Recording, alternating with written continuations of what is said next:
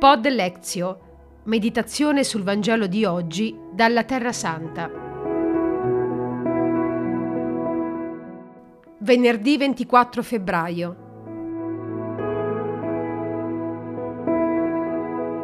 Dal Vangelo secondo Matteo. In quel tempo si avvicinarono a Gesù i discepoli di Giovanni e gli dissero: Perché noi e i farisei digiuniamo molte volte? Mentre i tuoi discepoli non digiunano. E Gesù disse loro, Possono forse gli invitati a nozze essere in lutto finché lo sposo è con loro? Ma verranno giorni quando lo sposo sarà loro tolto e allora digiuneranno.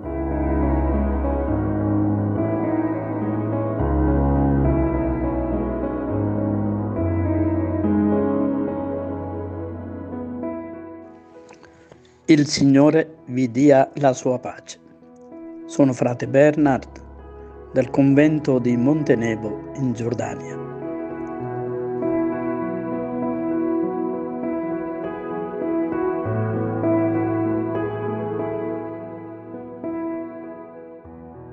Stiamo nella prima settimana di Quaresima. Mi è stato indicato il Vangelo di Marco, capitolo 2, il tema del digiuno. Il digiuno è una tematica abbastanza complicata. Quando è imposto dalla Chiesa una volta era una cosa pesante. Quando ci propongono i dietologi seguiamo precisamente quelli che vengono indicati. Gesù non insiste mai nella pratica del digiuno ai suoi discepoli Digiuno è una usanza molto antica, praticata in quasi tutte le religioni, induismo, cristianesimo, buddismo, anche islam, che lo sappiamo noi tutti di Ramadan. Ma Gesù stesso la praticò per 40 giorni, sappiamo, al Monte della Tentazione, ma lui non insiste con i discepoli per fare lo stesso, lascia liberi i suoi discepoli. Per questo che i discepoli di Giovanni Battista e dei farisei, che erano obbligati a digiunare, vogliono sapere perché Gesù non insiste del, nel digiuno. Paragona di essere lo sposo. Gesù risponde con un paragone. Quando lo sposo sta con gli amici dello sposo, cioè durante la, le feste delle nozze, loro non hanno bisogno di digiunare. I discepoli sono gli amici dello sposo. Allora Gesù già lascia la libertà a ciascuno di noi.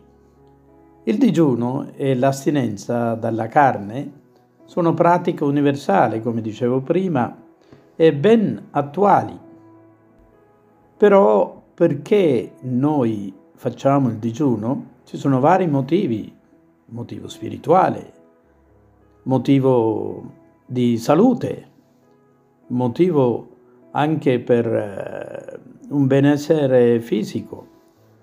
Poi vediamo altre religioni, altre persone che lo fanno, soprattutto ammiriamo i musulmani quando fanno, anche i bambini, il Ramadan, non assumono né cibo né bevande di nessun tipo, neppure l'acqua. Ma quando ci tocca di fare digiuno e astinenza ci pesa. La Chiesa ci chiede solamente il periodo di Quaresima, oramai sono ridotti a due eh, giorni di digiuno, uno mercoledì delle ceneri, l'altro è venerdì santo. L'astinenza dovrebbe essere tutti i venerdì dell'anno.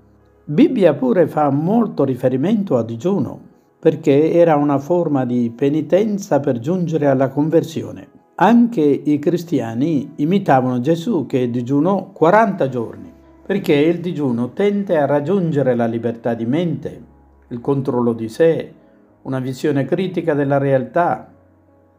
È uno strumento per mantenere libera la mente, per non lasciarci trasportare da qualsiasi vento grazie al digiuno, aumenta la chiarezza di mente, un mezzo che aiuta a curare meglio la salute.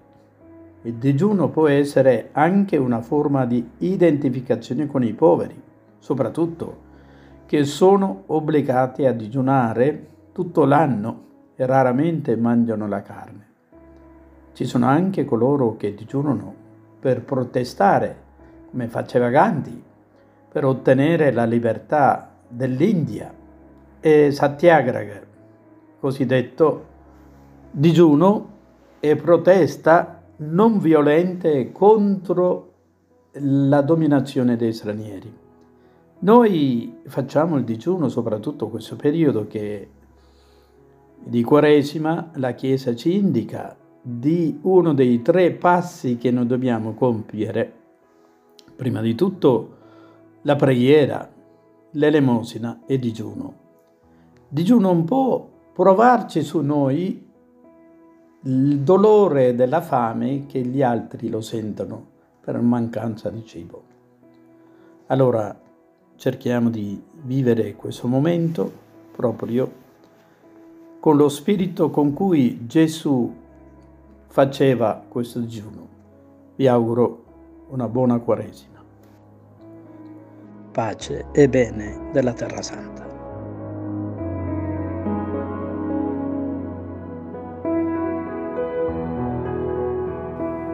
Pod Lezio. Meditazione sul Vangelo di oggi dalla Terra Santa.